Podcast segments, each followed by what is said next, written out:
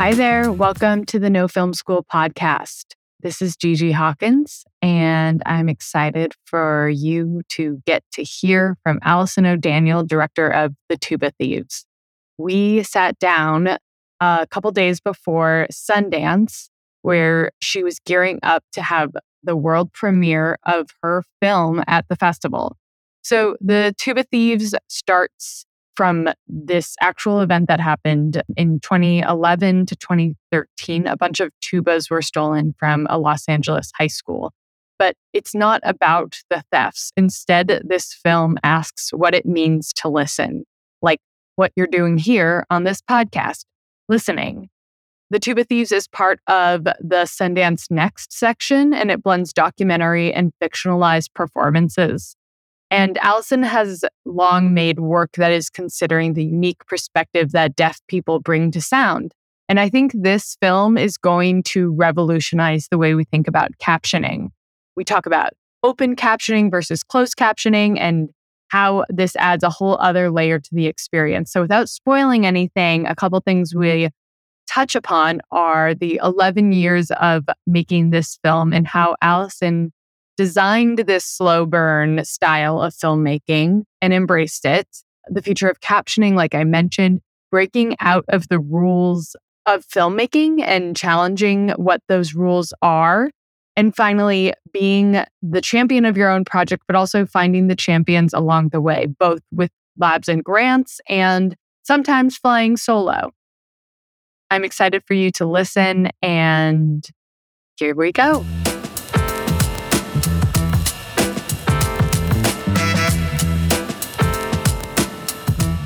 I'm here with Allison O'Daniel, the director of The Tuba Thieves. Thank you so much for being here, Allison. Thank you. Thank you for having me. Thank you for inviting me. Oh my gosh, it's so exciting, and congratulations on having your film at Sundance premiering. We're pre-Sundance, so do you feel excited, nervous? How are you feeling about it all? Last night I was a nervous wreck, and then I screened it for a few, like some of the cast and crew. We got to watch it together, and especially the ones, I screened it for a few, but I wanted the people who were going with us, the main actors, the main performers, to really see it before they're in that Sundance audience.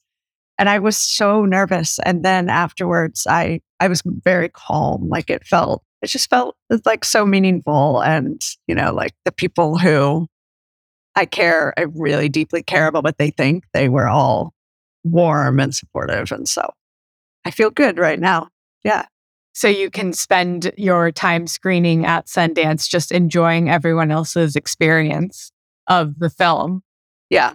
Yeah. Absolutely. That's amazing. Let's dig right in to some questions that I have. So the first thing that I wanted to speak with you about is The Tuba Thieves has existed in many forms as part of exhibits and galleries, and now it's a feature. Did you always know that you were working towards a feature, and what was that journey like?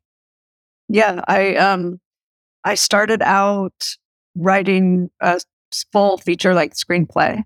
And I mean, if I give you the really long story, of which I'll try and do in a very quick way, basically when I was in grad school, I went to two different grad schools. I went to Goldsmiths in London for a studio art program. And then I went to UC Irvine and for also a studio art program.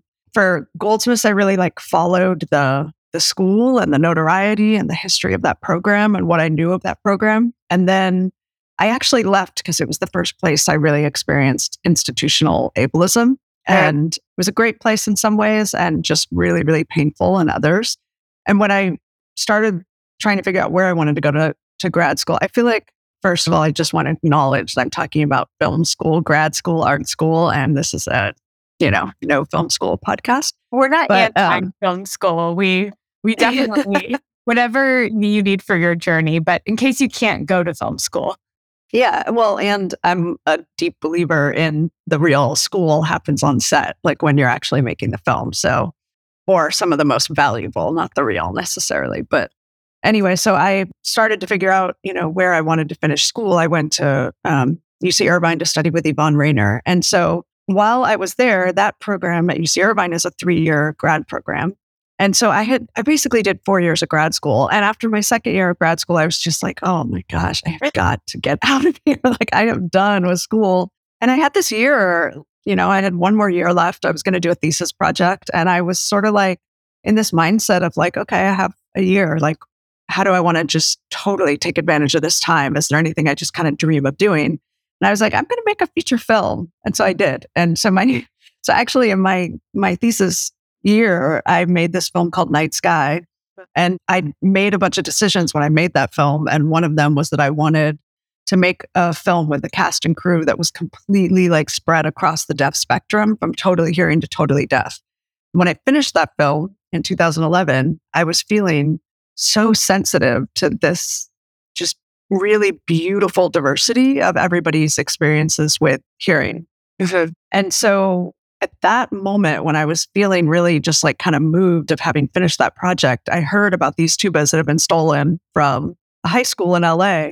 And then this, over like a course of basically the fall school semester of 2011 into the winter break of 2012 and into the spring semester of 2012, all of these tubas were stolen. That was really when like a bunch of schools were hit. And I was so amazed by the story and amazed by the way it was reported.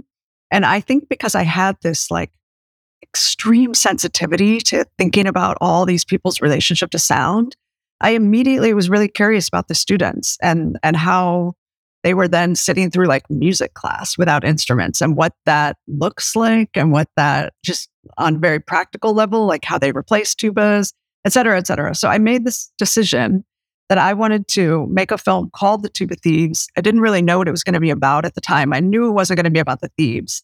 And then I knew that I wanted to make a film backwards. I wanted to start with music this time. And I wanted to invite 3 composers to make me musical scores with me not intervening on what they made. Like, I mean, that's not true. I gave them each a list of like about 8 to 10 things to respond to, but I didn't want to give them narrative. I didn't know what the film was going to be about. And I was making this decision over, like, as I was deciding on this very early structure, I also decided that I wanted it to be a listening project, that I would be exploring what that meant from the very beginning. And even now, I think there's these amazing moments where I just feel like, yeah, consistently, this film was absolutely a listening project.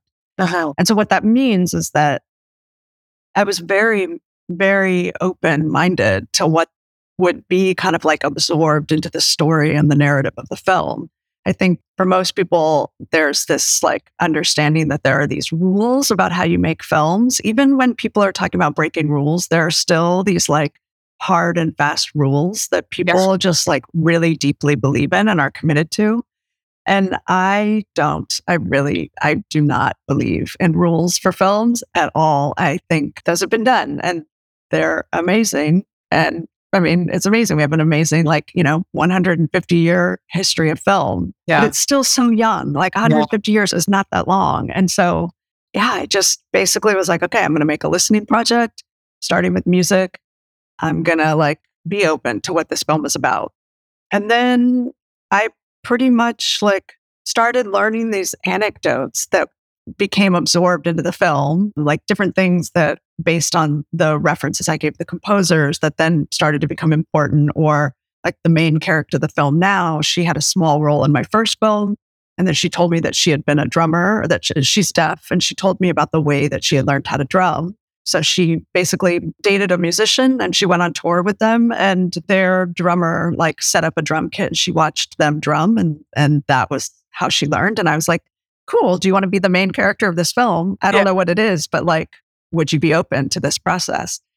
And luckily she said yes. And then I also started meeting with these different band directors and meeting the students and just I just started developing these relationships. Yeah. I did go to an art residency that was 7 months long, and I had the 3 pieces of music from the 3 composers when I went there. And I listened to the music for 7 months. And started writing kind of like any visual associations or like narrative associations that were coming up based on listening to the music. And I left after 7 months and I had a screenplay. And I knew Nike, the main character, was going to be in it.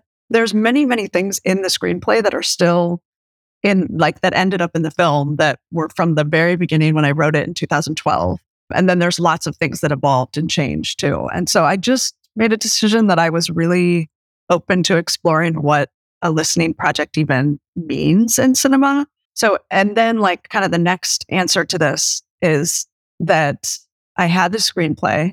I had no idea how people raise funds for like a serious budget. Yeah. I didn't even really know what my budget was. Like I was just kind of like, okay, I did this before. Like I totally winged it. I was in a studio art program and I was like, how do you do this? Okay, this makes sense. And I had watched tons of films. Like I was definitely a cinephile. Yeah. And so basically I like started applying to grants. Okay. The first grant I got was just $6,000. And I was like, is there anything in this screenplay that I could make for $6,000 that could also stand on its own as like a little short film? So basically that was how I worked. I did that. The first one was like, I'm so proud of it. It was really beautiful. And I think that really helped. So, you know, and I don't know that I was thinking this strategically, but it was very, very visual and very like, I don't know, there were things about it that I think helped me get the next grant. So right. Yeah, there were a lot of things that people started to be like, wow, that was so strategic. And I was like, I was not thinking of that as strategy, but I guess on some level, yeah, like it was like a structure I chose on that I chose and that I was really interested in. And I kind of followed it. It gave you a pathway that let you build and create piecemeal, which I think is something you experience more in the documentary space, but the fact that you were, I don't know if reverse engineering is the right word, but that you were starting with sound and letting that inform the narrative. It's fascinating. And it's also refreshing to hear of something that has come from making it work with what you have. And that's something we have to remind ourselves a lot of as emerging filmmakers, like, well, what do you have access to right now? And how can you continue to create and form and let that be something that could unlock something in the future for the project? Right. Yeah. And how do you make decisions about what to like splurge on and what to totally save on? You know, like where I was strategic was that I knew I had a feature script. I knew this was going to be a long time that I was going to be making this project. I was really comfortable with that. I actually am really interested in long form projects. Yeah. I did have this sense I wanted it to be no longer than 10 years, and it took me 11. So, okay, that's close. But I didn't go over budget. You went over timeline. Right? I went over my timeline, but the strategy that I did have was that at the very beginning, I knew I needed to have like the best camera, the best lenses. I knew that visually, whatever I shot in 2013 needed to match whatever I was going to film in like 2021 or whatever, you know. What did you shoot? What did you use? An Arri Alexa. And then we just used the amazing lenses, like basically all these Panavision lenses. Wow. So cool. Yeah. I love that. Tell your story with Premiere Pro, the world's most popular video editing software. Its industry standard precision editing and trimming tools let you quickly craft the perfect story. For more info, visit adobe.com. I'd love to talk a little bit about your use of open captions and sound design. So throughout the film, there are captions that feel they are part of the film, the part of the narrative. I actually didn't know what open captions were until after seeing this and then looking it up. So for example, there are captions. There's a sequence where there is one tuba note played for this long.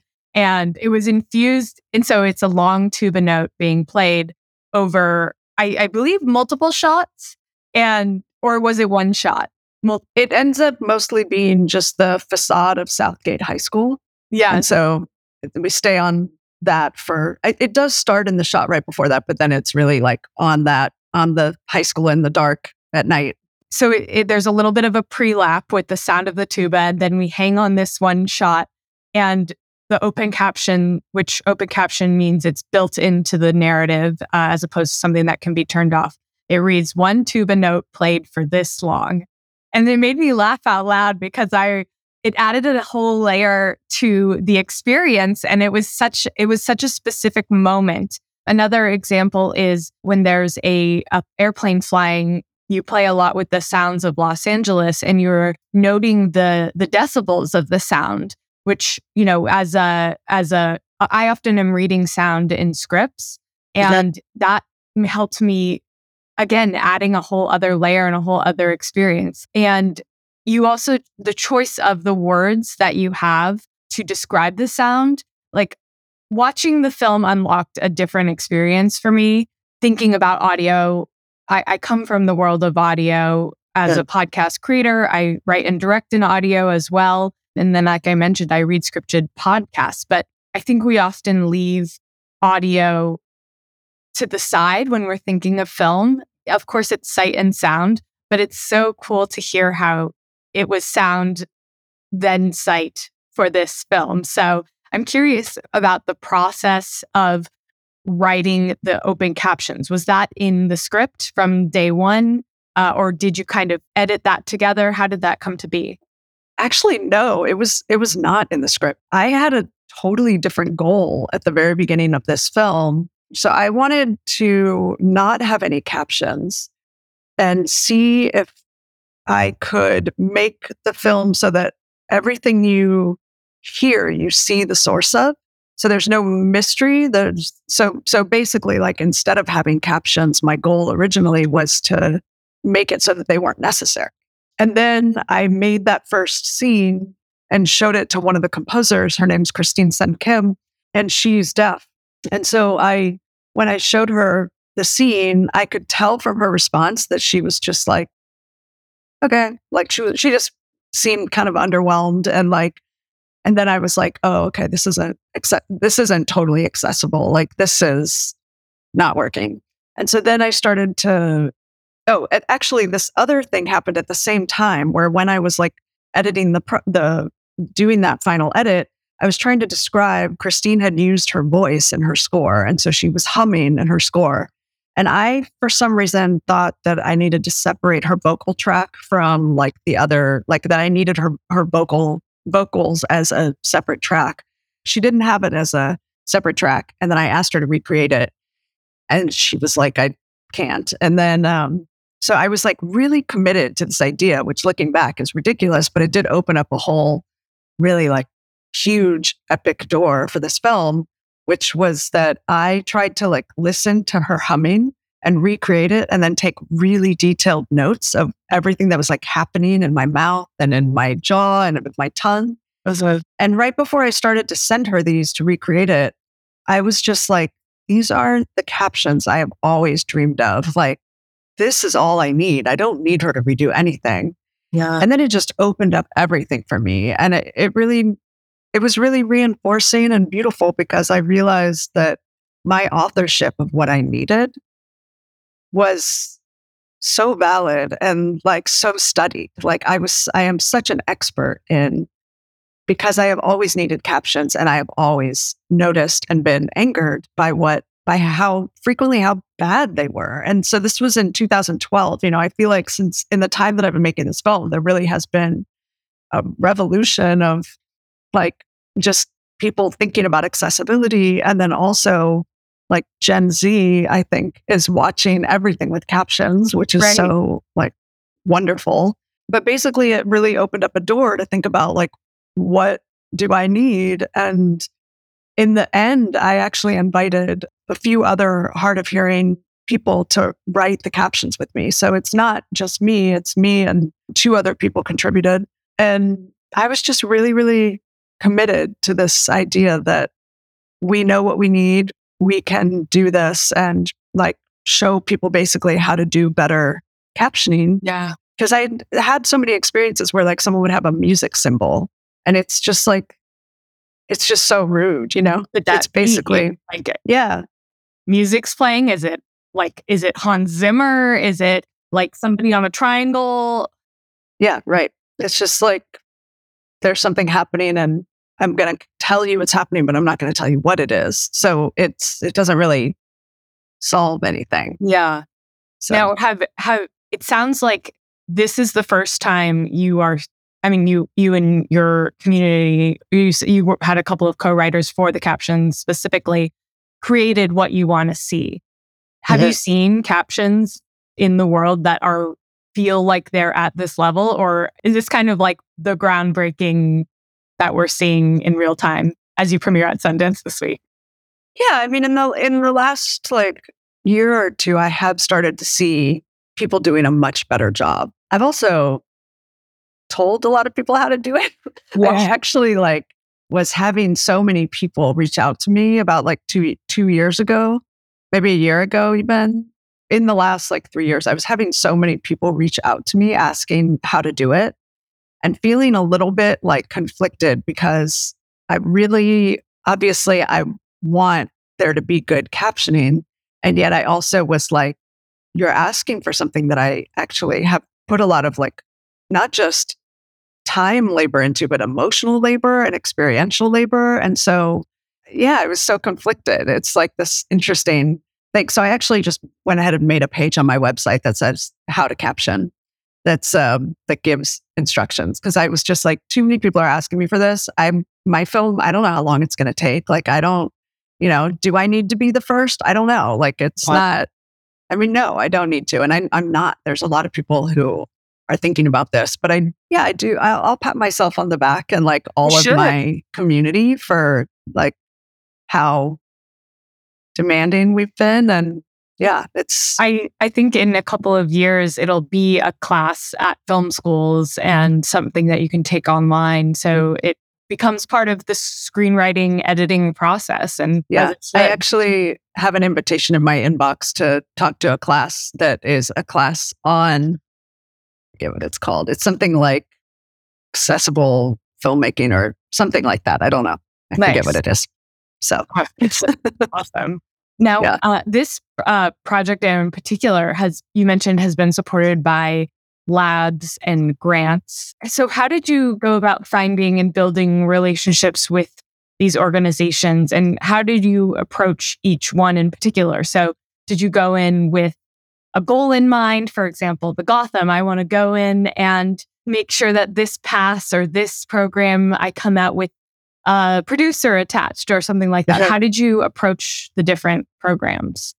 Yeah, they've all been really different for the most part. Some of them, as far as, grants, I have different answers to, and then the labs, I have different answers to. So for labs, I've done the Sheffield Meat Market Lab. I just did the IDFA Rough Cut Lab in November, and that actually was totally life-changing for this film.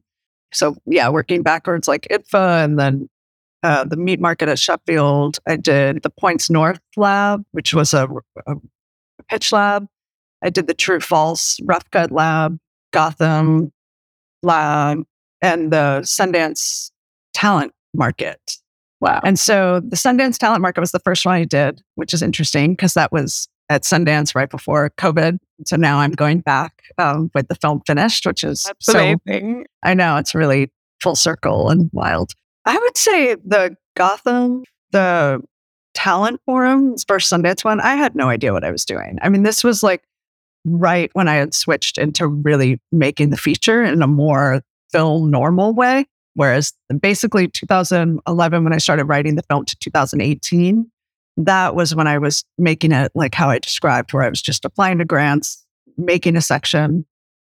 And then in 2017, I started working with a producer who was okay, it's time to switch and finish this and do this, really try and raise all the funding. And so I had, in 2019, I had gotten a Creative Capital grant. And so that was still very much in the way I had been doing everything. But all the grants I was always applying for, unless they were just small little amounts of money. But with Creative Capital, I was applying for I want to finish this film. And so that one, in a way, those were kind of general, this is the project application. And then Talent Forum and Gotham were when I really started to meet the players, I guess, in the film industry, mostly in documentary. And so it was really interesting in terms of just starting to meet all these people who I had no idea who most of them were. Now I understand that I've been really fortunate to have a lot of meetings with a lot of people who've been able to track the project and the development of the project. and come in various ways, whether it was monetarily or connecting me with someone. So, I mean, I'll speak very directly to my experience at IDFA, which, well, even actually the True-False Rough Cut Lab, there were 6 projects that were invited to that, and we were all supposed to have a rough cut. And my project of the 6 was probably the most of a baby. We had just finished, I think we had just finished our first rough cut. It was basically not that far from an assembly. It was long, awkward, and whatever. But while I was there, I met David Teague, who was one of the mentors there, and he just recently came on as the finishing editor. Wow. So that relationship, I think so much of this is just you meet someone who the project speaks to them, or they just really get it. And those are your people, it's so much about, again, this idea of just listening to what it is that's coming your way and being open to it. And then when I went to IDFA, I had literally found out about Sundance. It was a secret, I had found out, I think, the week before I went. And so everything pivoted. I basically was I didn't think I was ready. I wasn't even going to submit to Sundance. Somebody from the IDA conference, the Getting Real conference that happened in LA, one of the programmers for that came over and watched the edit, and he was like, "You submitted this to Sundance, right?" And I had not. And he was like, "You really should not be the one to make the decision if you don't get in. You should let them decide. And so just write them and see if they'll still let you submit it," because it was a little late. And they said yes. It's really good advice. Yeah. And so then they took it. So then when I went to IDFA, I had such a immediate shift of agenda and needs. And it was really clear. All the people who were supporting me through IDFA were, which I guess I didn't say, but that's the International Documentary Film Festival in Amsterdam. And it has this really amazing market. And so they were all I think probably in order for you to get this film done, what you're going to need to do is try and find one single post house where you can do everything in one place. And so the moderator of the pitch forum that I was a part of is from Mexico. And he was like, I know someone who has a really good post house in Mexico. And he put me in touch with somebody. I was talking to them about it, and he was at IDFA. So then we met, and he was like, "Yeah, it's Splendor Omnia." And I almost had a heart attack, because Splendor Omnia is Carlos Reygadas' place, who's one of my very favorite filmmakers. I have 3 filmmakers that are contemporary filmmakers, and I'm just always waiting for what they make, and he's one of them.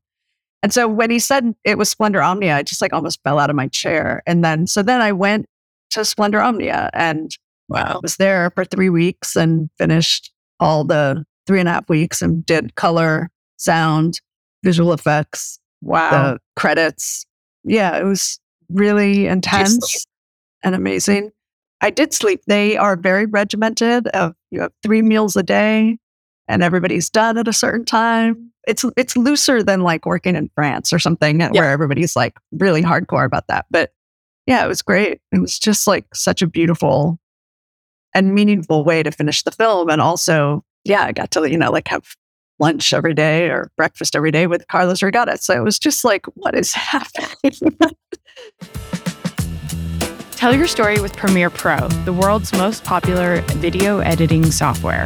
Its industry-standard precision editing and trimming tools let you quickly craft the perfect story. For more info, visit adobe.com.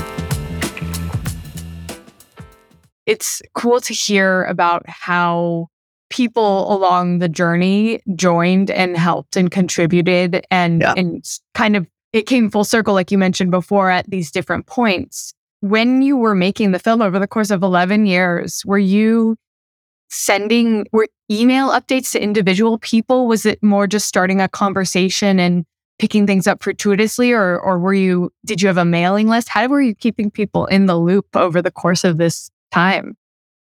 I did not have any sort of, smart mailing list. And no, I mean, I think it was really individual, certain people that I would either somebody would be like, oh, you need to reach back out to that person, or someone would make an introduction. And then it's so fascinating because, and now that I'm at this moment where it's in Sundance, I can feel certain people who didn't have confidence in the project, like having this kind of like, oh, you know, this sense of a sort of awareness that maybe they like read the project in a, I don't even know. It's not even really mine to speculate. I have no idea. But, and then there's the people who like believed in it really early. And those are just, I guess, like now I'm at that moment where I'm like, everything is like very emotional and it feels so incredible to have finished it. And I am thinking about a lot of the people who at the very, very beginning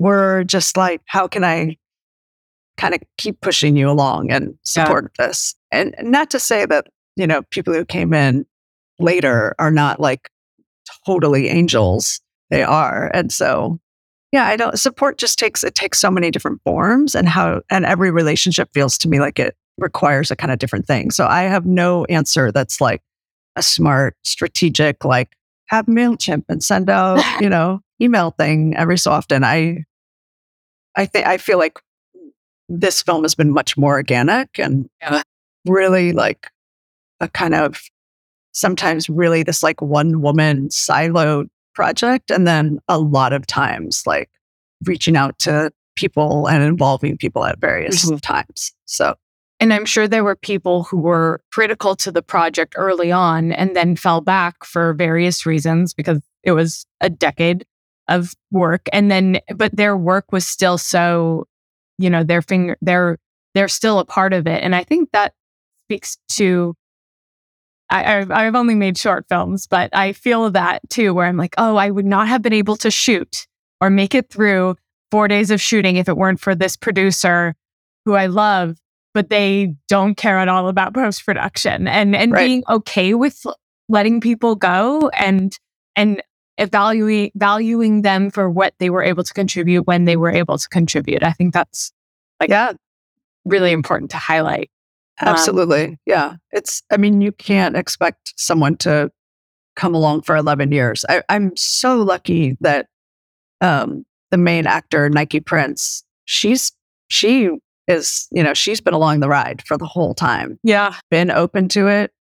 I don't even really feel like, I mean, maybe at times when it was like sort of waning and I was working on like some other aspect of the project that didn't involve her, I never felt like she was like, guess that's not happening anymore. I think, so that's an actually really amazing relationship. But then, like the first cinematographer that I worked with, her name's Mina Singh.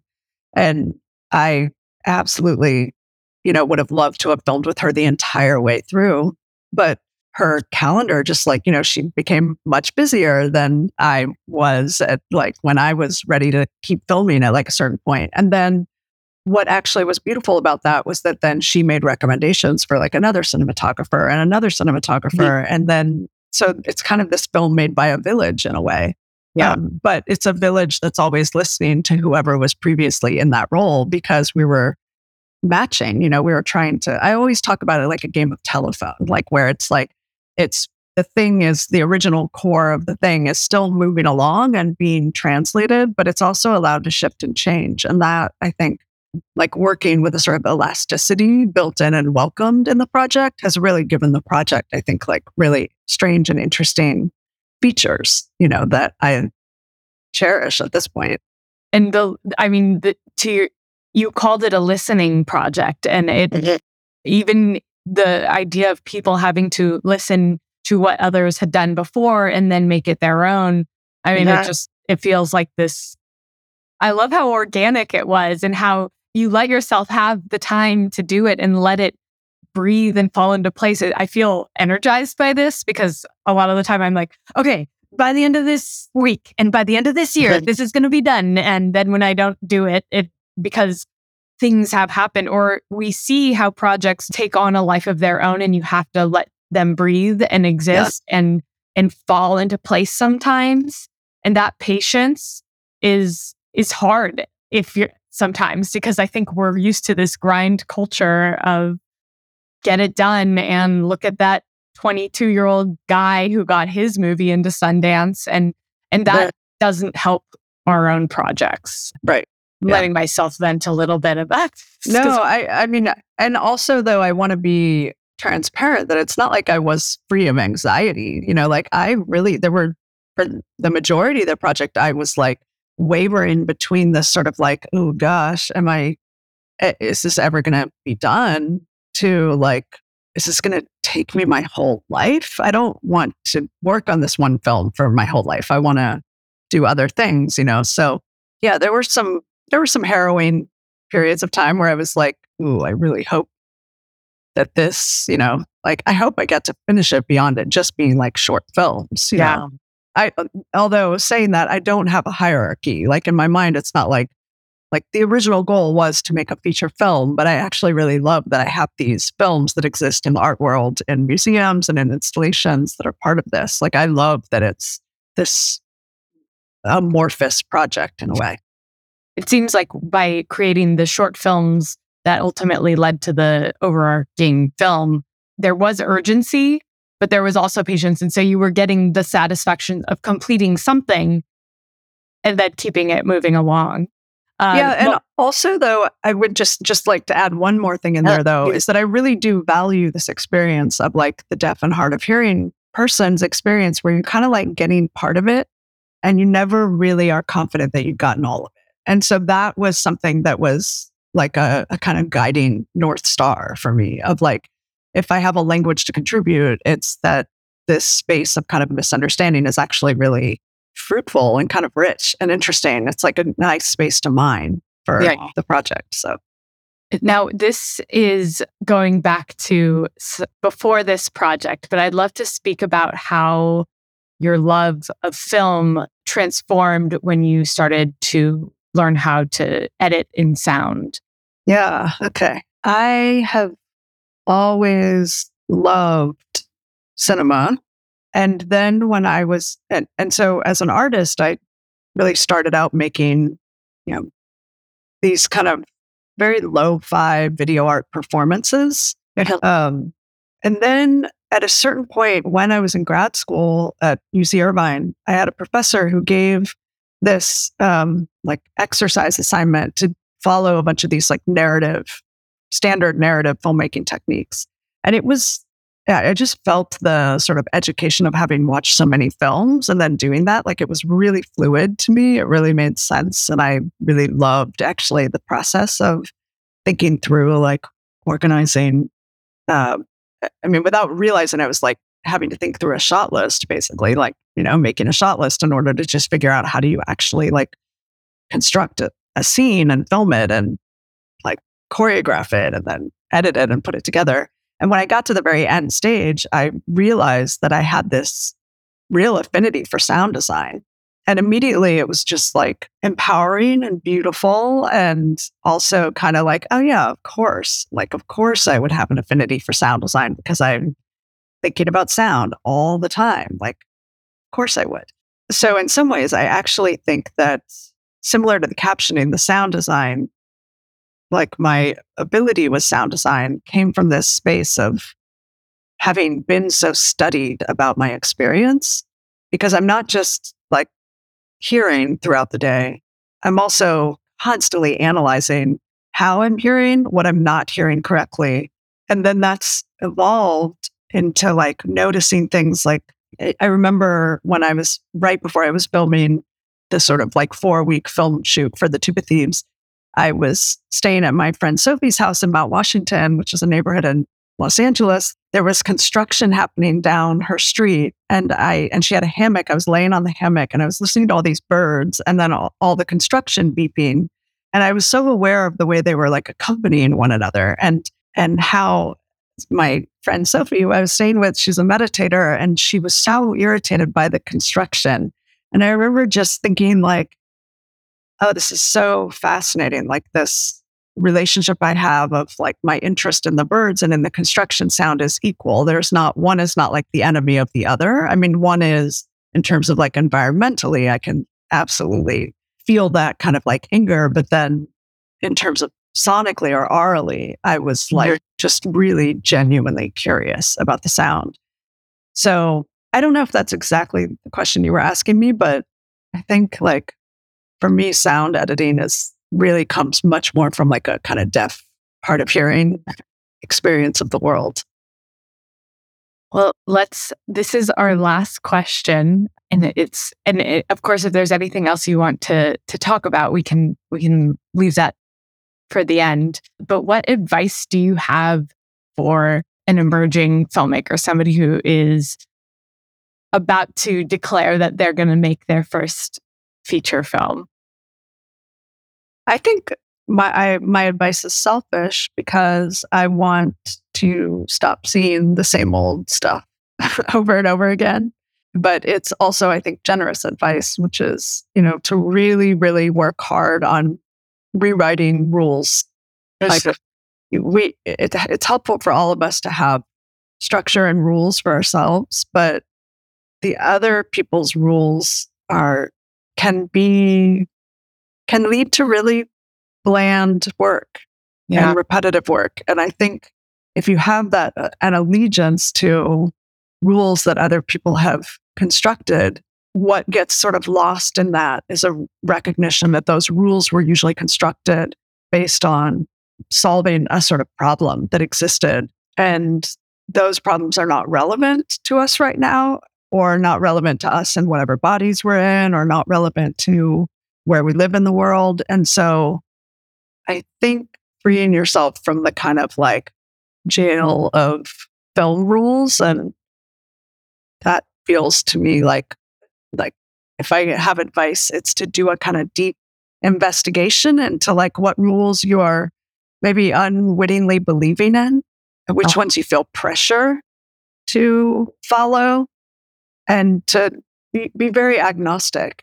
Don't necessarily be a believer in a certain way. Yeah, that's great advice. Thank you. Mm-hmm. Thank you.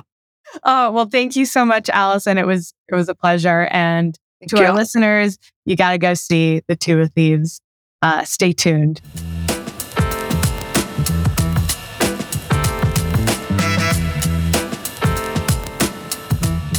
Thank you, Allison O'Daniel, for joining us. I loved our conversation. I think I said amazing 1,000 times because truly she inspired me, and I can't wait for this film to be out into the world.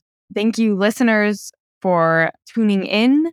And if you like the podcast, you can rate it. You can subscribe to us. You can find us on the web at nofilmschool.com. Follow us on Twitter and Facebook and YouTube, and send your questions to editor@nofilmschool.com. Thanks for listening.